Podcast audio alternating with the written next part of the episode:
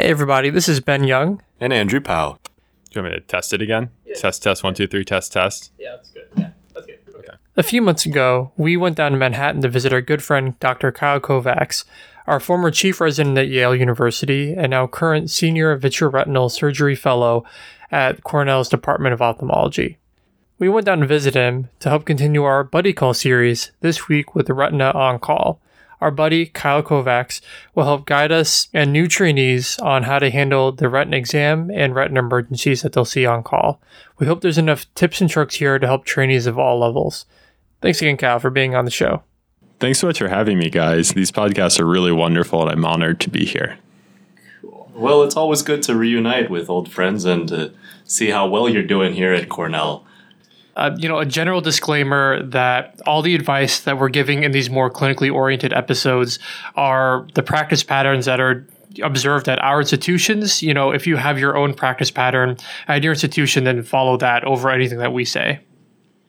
And Ben and I both remember when we were junior residents, Kyle here actually teaching us a lot of what we know and what we came to use a lot. So we just thought it appropriate to come bug you one more time in your you, new home turf. You can't you can't get rid of us. We're always call you in the middle of the night. So what what did you want to start off with, Kyle? So there's a couple of just general tips when you're approaching patients in the emergency room that may have a retinal problem. And so before we get into the specifics of diagnosis, I always think it's really important, especially as junior residents, not to get bogged down in the specifics of looking for a single problem. There are just a lot of diagnoses that there are subtle clues in many elements of the eye examination that may help to clue you in when you're not sort of fully a fully functional ophthalmologist yet. And so some of those can really help kind of lead you to the appropriate diagnosis even if your say scleral depressed exam is not 100% yet. So, you know, field asymmetry in the intraocular pressure, the presence of an APD, pupils, even doing re- uh, retroillumination of the iris to see if there's TIDs, for example, to look for pigment dispersion, which, you know, your flag should be going up for retinal tears in those patients. Those are all really important parts of construing what you're worried about. What tips do you have about getting a better retina exam as time goes on? The acquisition of a really good retinal exam is a lifelong process. I like I as a fellow now, I thought I had a really good exam when I started fellowship and then you start to see more the better your exam gets and realize you really didn't have a good exam when you thought you had a good exam. And so it takes time to really develop confidence in your exam that you actually see say ora 360 degrees as we really like to write in our notes. And so the first key is to not just practice doing this on that emergency room patient at midnight for your first time doing a scleral depressed exam.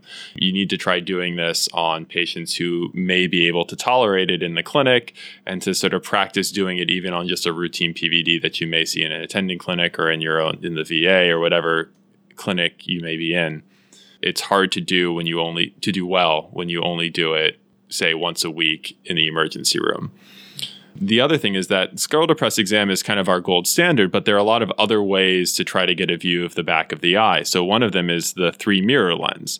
You know, it's a lot of residents are more comfortable with a lens held up to the eye, say as you would for a laser or a gonio, than they are with scleral depression, which is kind of a different bimanual technique that we're not really adjusted to doing. So using a three mirror is a really good way to get a look at the peripheral retina and again, that takes practice to get comfortable with that. And sometimes your senior resident or retina fellow may get angry with you for putting a three mirror on because it can gunk up the eye with gel but you have to get a look at the retina before you call those people. So you have to do whatever you need to do. Um, and then the finally is being very comfortable with B scans. A really good B scan can pick up subtle tears if it's truly an ophthalmic B scan, not you know an ED ultrasound that's used for looking at veins typically. But a really good ultrasound skill can really service you well, and you can pick up tears or subtle fluid uh, in ways that may surprise you. Yeah, you know, um, thanks for bringing that up, Kyle. Do you have any tips on how to do a B scan? The the best way of doing B scans is to be systematic about it, so that you do it the same way every time. So I do the same, effectively six images when I'm scanning the retina. So I do a tip up over the optic nerve, and then I go tip nasal so that you that's bisecting the optic nerve so you capture the macula and those are your two kind of posterior pole images and then i do one image for each of the quadrants so for me i happen to go have the patient look down keep the tip nasal and you can kind of scan that area when you're looking and then repeat that by convention keeping the tip up when you're looking temporal and nasal in the eyes. But the whole idea is to really keep the probe flush with the eye, use a lot of gel, and sweep with it Sometimes you have to have the patient open their eyes to get a high quality image. So don't be afraid of doing that as well. Um, if that's the only way you're going to get a look, say if it's a patient with a vitreous hemorrhage, you have to do what you have to do to make sure you get a high quality image. Maybe even taking a step back, I all these med students who are shadowing us now in our clinics, before they've even really started doing a lot of indirect ophthalmoscopy, they're wondering which lenses they should even start out with. And there's so many. I remember when I started, I just got a basic 20 and 90 and crossed my fingers, hope for the best. But what advice might you give like a medical student trying to figure all their equipment issues out? Yeah, that's a great question. Um, I feel like every year I want to buy myself a new lens. So that probably tells you that there's no good single answer to these um, to that question. I did the same as you. I bought a 20 and a 90 diopter lens uh, to start residency, and I really feel like you can't go wrong with those things. They're really good learning tools, and they're kind of the gold standard references.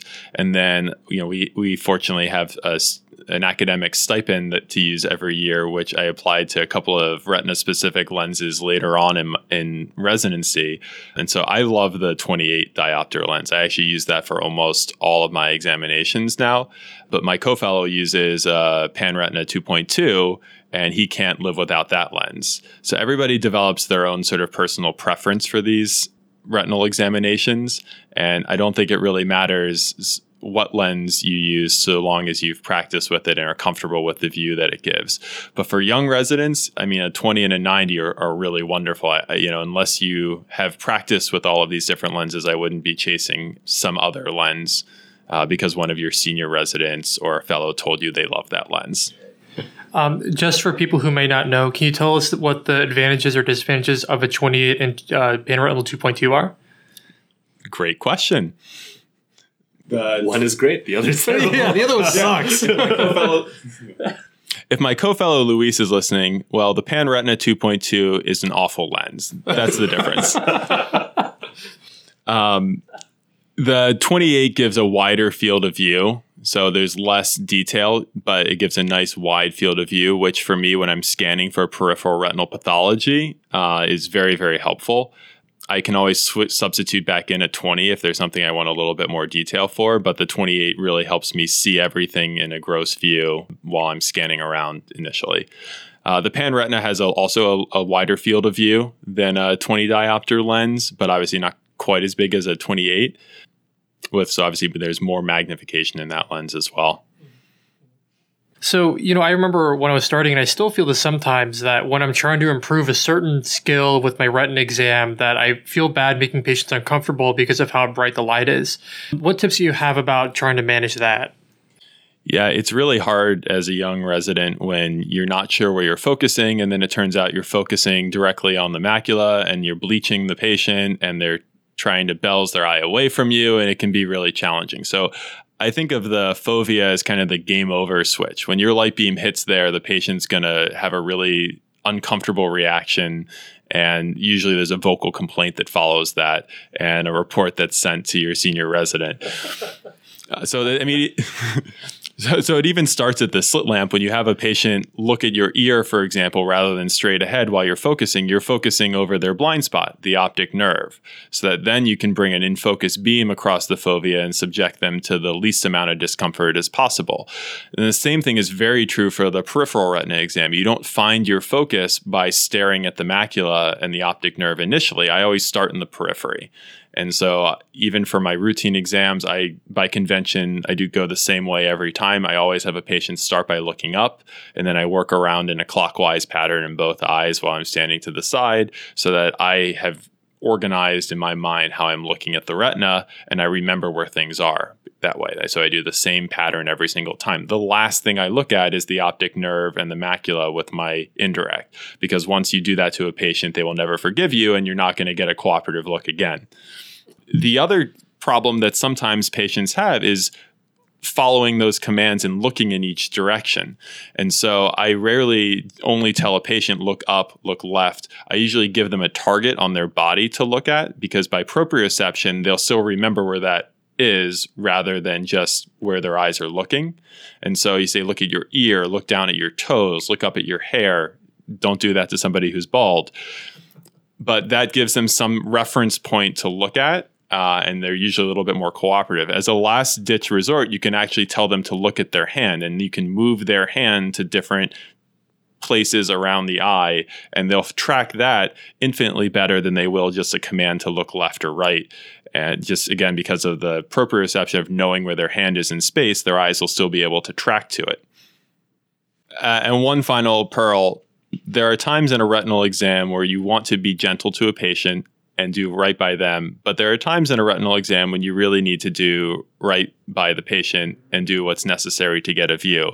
So be deliberate, lay the patient all the way back. Don't shortchange yourself by trying to have them sit upright and crane your neck around and try to get a view. Get the patient all the way back and flat. You'd be amazed how much easier that makes your life trying to see the peripheral retina. So, you know, I think now we can switch to talking about cases and talking about actual patient encounters and how you would advise us to manage them. You know, one of the most common complaints we get is, you know, a patient comes in with new flashes, new floaters. What kind of things do you want us to know before we call a retina fellow retina attending, you know, with the case? So flashes and floaters, they're like our bread and butter. I joke with the patients that I see in our clinic that that's like 50% of our practice, right? New new flashes and new floaters.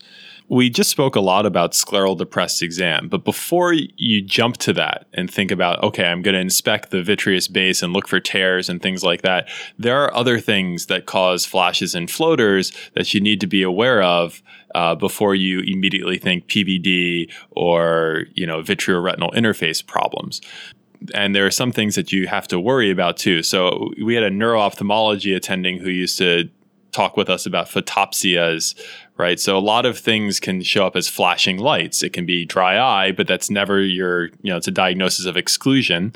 There's of course vitreoretinal interface problems like we just talked about, so mechanically stimulating the retina by the vitreous gel tugging on it. Um, but also the outer retina inflammation or vascular perfusion events can lead to photopsias as well. So there are other things to think about when patients are seeing flashing lights. And of course, there's also migraine. Uh, which, uh, as, as you guys I'm sure have been embedded, we never refer to as ocular migraines, rather an acephalic migraine with aura at, at our institution. Uh, but those are also really important things to keep in mind when you're evaluating a patient for flashes and floaters. And most of that comes from the history right? So after you've got your dilating drops in, or while you're taking your quick one or two minute history before you put the dilating drops in, you need to hear how long were the flashes present for? What did they look like? Were they happening when the eye was closed? Uh, were they in both eyes? If you have a perceptive patient, did you have headache? Any other associated symptoms? That's the really important thing to rule out some of these other entities, at least in the emergency room.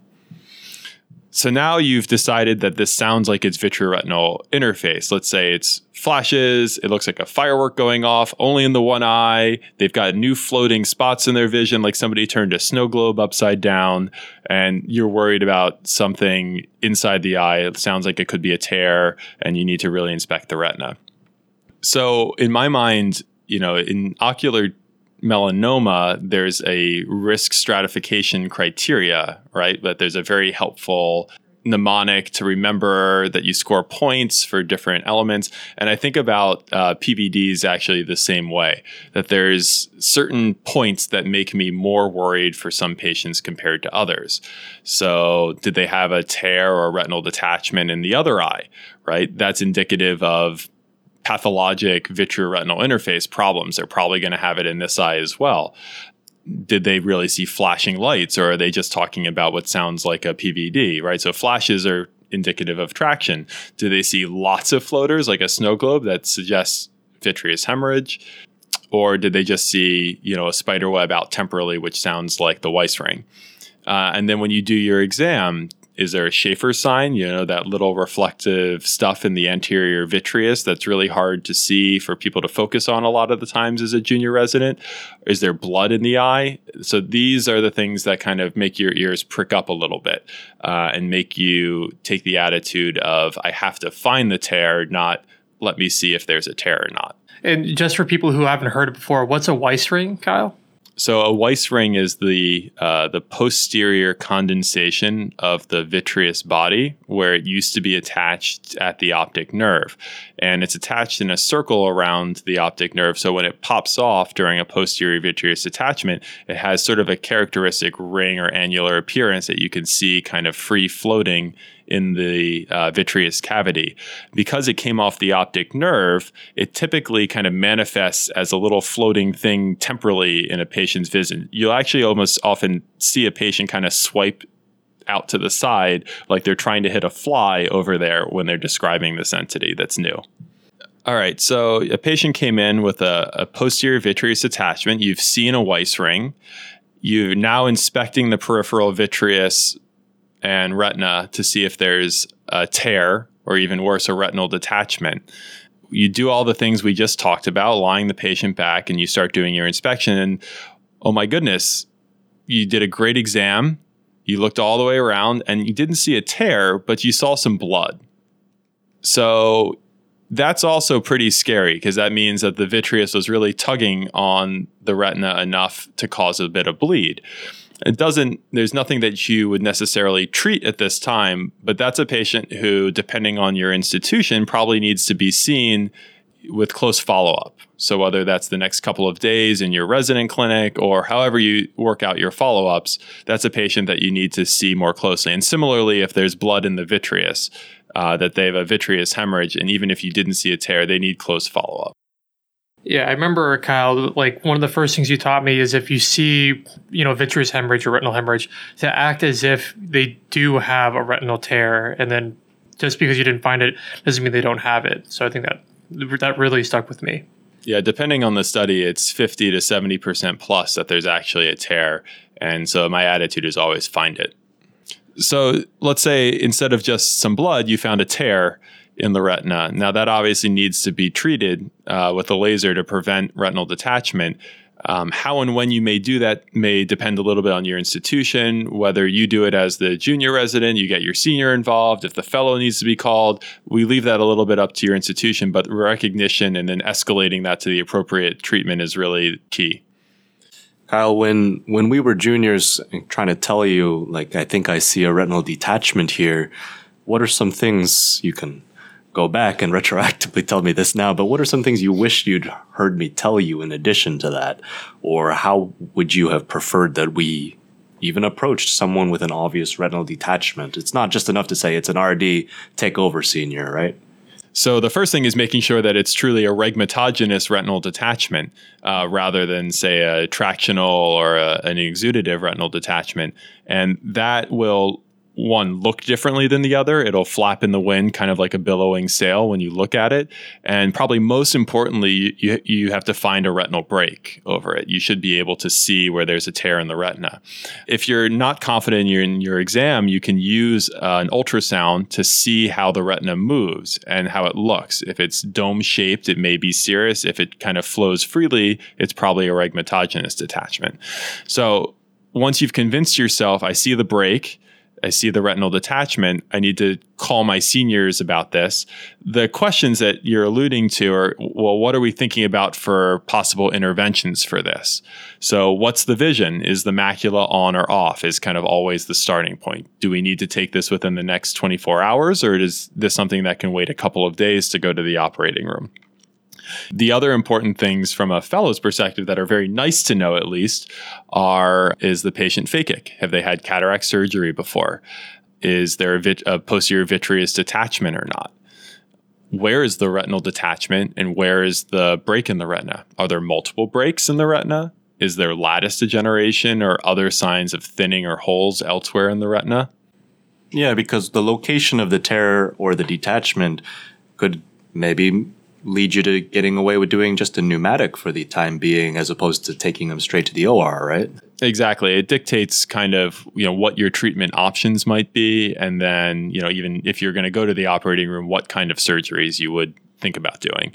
And again, a lot of this depends on practice patterns at your respective institutions, but those are some of the important things that it's very nice to hear uh, as a fellow that help you sort of formulate a plan.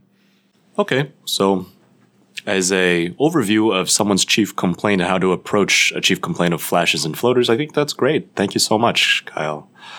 Maybe uh, for a second case, a different chief complaint we might hear.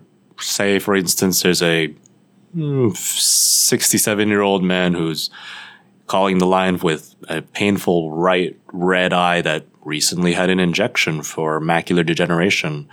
How would you how would you like a junior resident to approach something like that out the gate? So this is obviously a really common question, especially on the same day after an injection from betadine, but you kind of already hit the most important feature, which is has this patient with a red eye had surgery or an intraocular procedure performed recently? And if the answer is yes, that patient has to be seen and they have to be seen immediately, even if that means coming to the emergency room that night. You know, red eyes, painful eyes, dropping vision, new floaters. Uh, in patients that had surgery uh, or an injection recently are always really concerning for a post procedural infection. And that has to be, you know, thing one, two, and three that you rule out in these patients before you tell them it's probably fine, just use artificial tears. Especially, I guess, one of the most foundational pillars of physician ethics, especially as a surgeon, if you intervene on an eye, you can consider that eye like your own eye any problems that come up with it, they are yours to deal with and address to that patient's in that patient's best interest.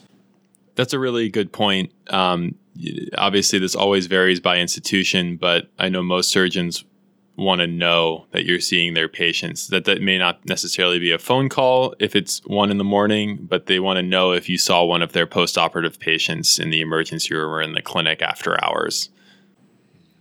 So for someone who say had an injection two day two days ago of some anti VEGF, and they're having these complaints or these problems, what are some things that a junior should be able to like be able to tell you or look out for that might distinguish how they'd approach something like in our first case?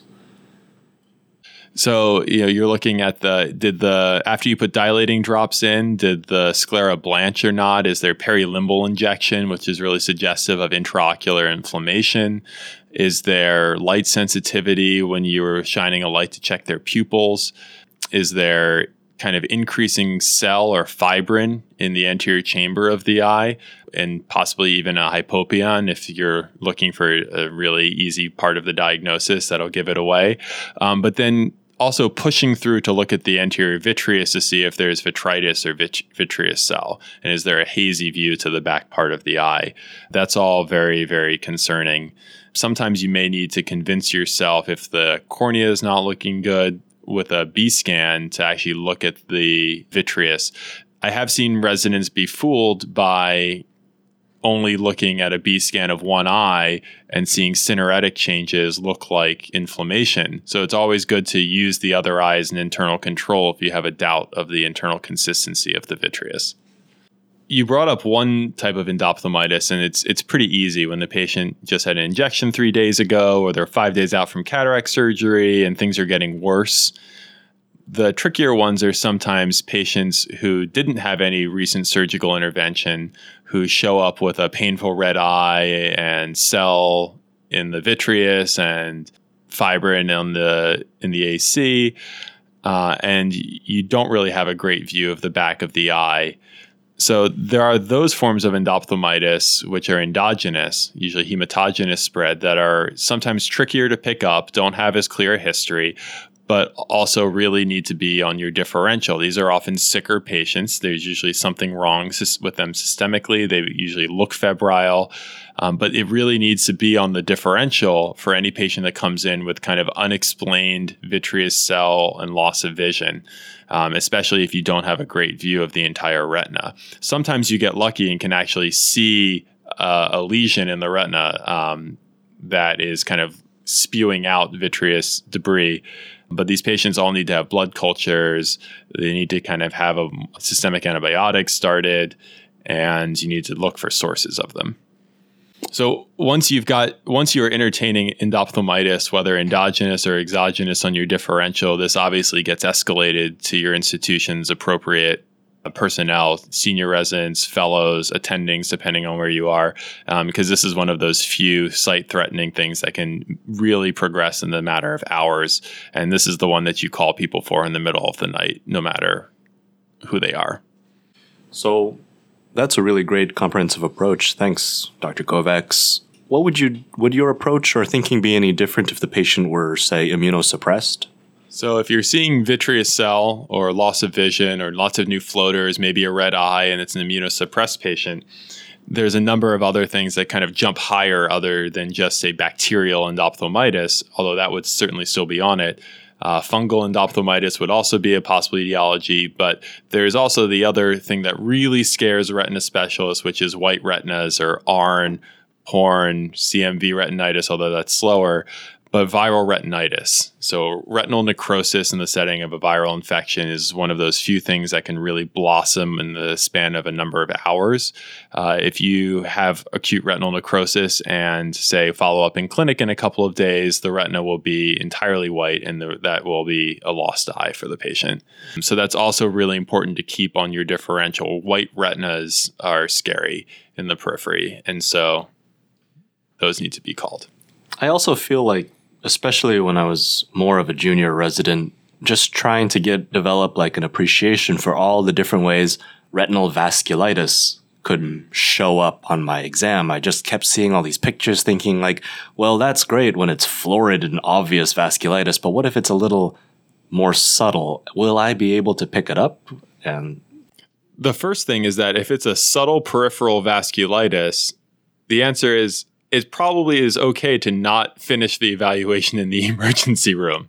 This is not probably quite as vision threatening a problem. So, if you're having a question whether maybe there's a couple of hemorrhages out in the periphery, maybe I see a sheathing over here, right? This that's not the same as a diffusely white retina. So there are some workups that need to be done, and you can start them certainly in the emergency room. But that's not the kind of, vis- of problem that's going to threatens a, a patient's vision in the span of a couple of hours. So that I think that was a great overview of a, of a red, painful eye that has vision loss. What about a, an eye that has painless, acute vision loss? What kind of things should we look for or think about there? So, you know, painless vision loss. We're thinking back of the eye, retina, optic nerve, sometimes back in the brain, but really we're talking to a retina specialist. So, what retinal things are we worried about? We already hit on one of them, retinal detachments for acute painless vision loss. But the thing that I think you're getting at is uh, acute retinal vascular occlusions, and specifically arterial occlusions. So those are patients that when you're doing your afferent function check, checking vision, checking confrontation fields, checking color plates, checking APD, this is how you're going to get clued into this as your diagnosis. So there should be an APD if it's really a central retinal artery occlusion. They should have a field defect or be describing an area of a scotoma when they're telling you where their vision's lost if it's a branch retinal artery occlusion. Um, but you pick up a lot of this on your test of the afferent visual function. It can be very challenging to pick up on an examination if it's just a fresh arterial occlusion that's happened in the past couple of hours. It's very subtle sometimes to see the vascular attenuation that happens in one eye, and you may need to flip back and forth between the other eye to see if there's a difference in the caliber of the retinal arteries. Um, you may see the term box carring applied, which is these little um, like train cars on a tram track appearance to the blood vessels as they come from the optic nerve. That's a really subtle feature that can be very hard to see on an emergency room slit lamp.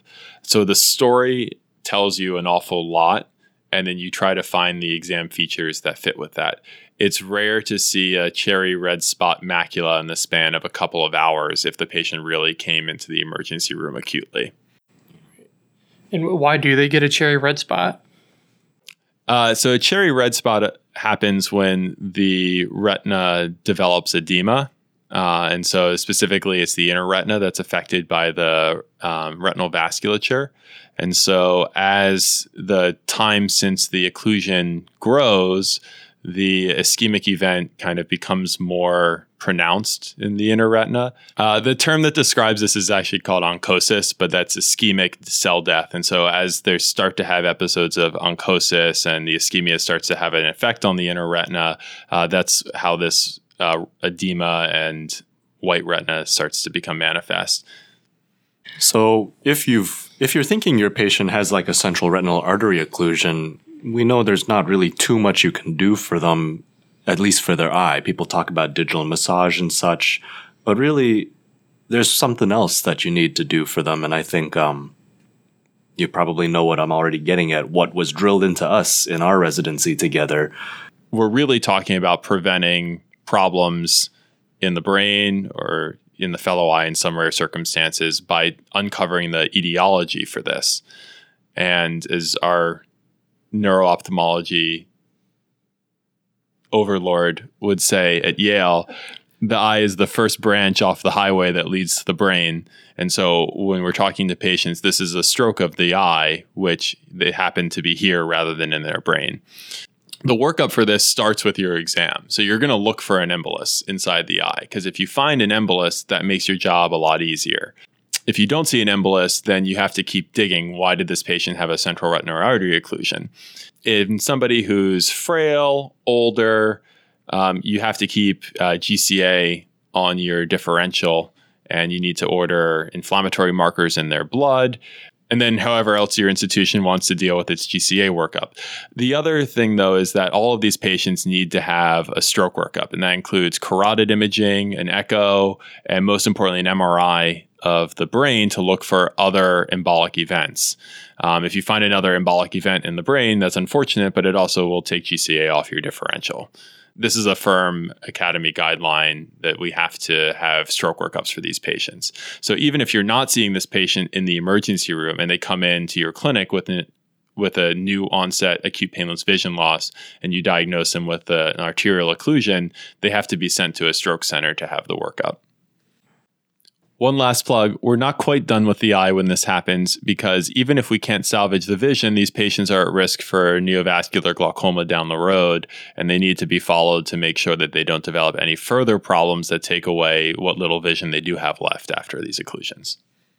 So, we've talked a lot about these three main chief complaints. These are a lot of the emergency these are a lot of the emergency cases that a first year ophtho resident would see. Probably the last one also pretty high yield would be somebody comes in, they say, I suddenly can't see anything out of this eye one more time, and you go in and you take a look, and it's all like, you can't see much either. How would you triage that kind of thing?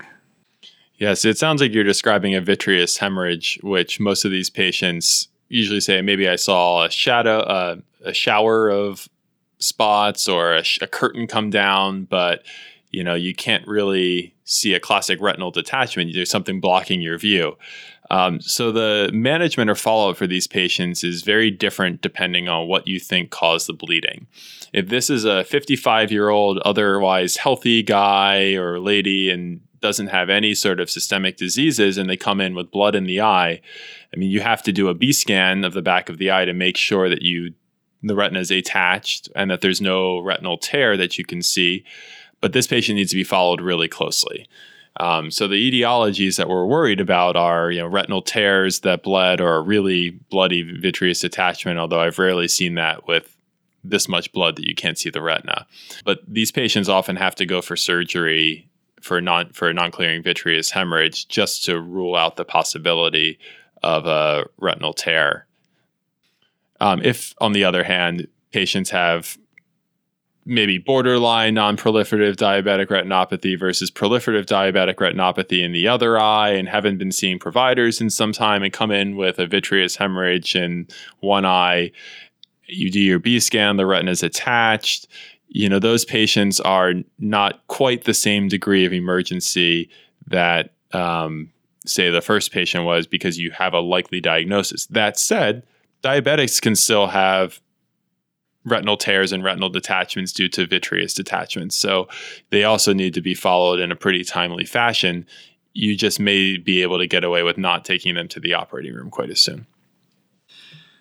Well, thanks a lot, Kyle. There's also a bunch of other, you know, more exotic diagnoses that, you know, many books, as you pointed out earlier, I think off off mic, many books, volumes and volumes of them have been dedicated to every single possible retina differential diagnosis out there. But these are the main ones that they really these diagnoses can be made in the emergency room. They're the ones that have to be made there. Everything else, the more exotic stuff, can be probably worked up further in clinic with more clinic imaging. Uh, so we'll leave it at that for now, and probably on to the most important question for Dr. Kyle Kovacs for someone considering ophthalmology or potentially retina.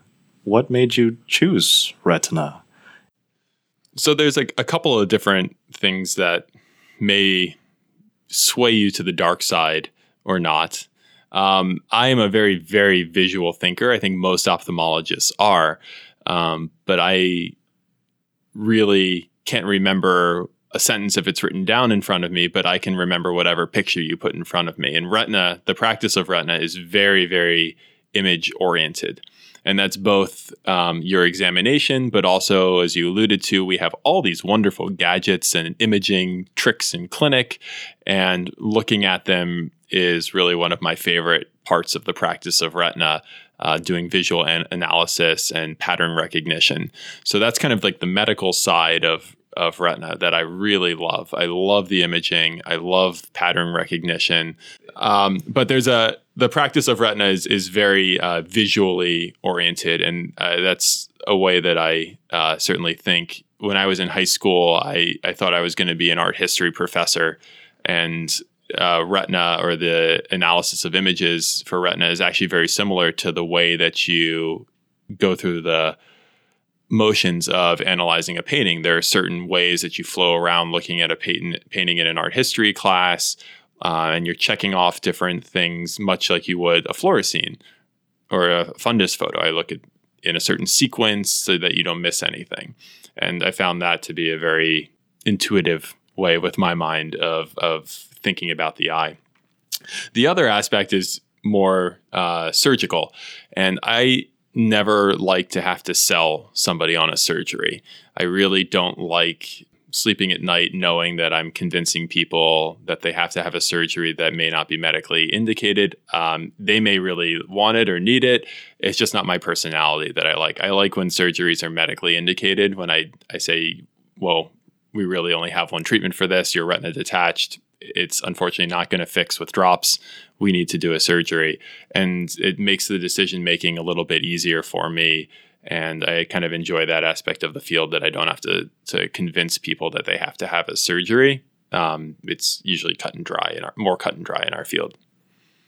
The other surgical element I really enjoy is kind of you get to participate in a lot of different parts of the eye when you're a retinal surgeon. It's not just peeling stuff on the macula, but you actually you put buckles on the outside part of the eye, so you still do strabismus surgery, kind of. Um, you're doing anterior segment work. We're putting lenses in, scleral fixated lenses, and and so it's it's kind of uh, fun to still retain all these different elements from your uh, residency training and have them kind of pay forward and still be able to utilize them. Kyle, thank you so much for your time. Do you have any last tips for residents who are about to start residency or any other trainee? So that, that was kind of a lot of pearls thrown in there, but uh, if I think there's one kind of takeaway mantra for a young resident, even if it's not retina related, but you're seeing a patient in the emergency room, you're not entirely sure what's going on, but you should always have the attitude of doing your homework or and what I mean by that is doing your due diligence to really examine the patient every way possible to figure out what's going on. You always have support at, in residency, whether it's your senior resident or a fellow, but it's always best to call them when you've done everything possible in your exam. So, you know, before calling them and saying, well, I've got a vitreous hemorrhage, I haven't done the B scan yet, make sure you do the B scan first. So you've put yourself through the exercise of coming up with a final diagnosis before you call them. And that's not meant to make you not disturb your seniors, but it'll do you a service to have really pushed yourself to get to the diagnosis before you escalate to the next level. The last point I'd say is um, it's easy as a junior resident to hand some of these patients off to your senior or to your fellow, but it's really important to follow them. Uh, whether that's physically going to the operating room with them, if you're able to, for the case, to see what happens when, say, an endophthalmitis goes to the operating room or a retinal detachment goes to the operating room, um, but then to also see what happens to them afterwards. That's how you really learn the whole spectrum so you can actually counsel these patients when you first see them in the emergency room the first time. All right. Thank you. Yep. Thanks you one more time, Kyle. Thank you guys. It's such a pleasure to see you again. Yay. Okay. Bye, everyone. We'll see you next week. Bye. Bye.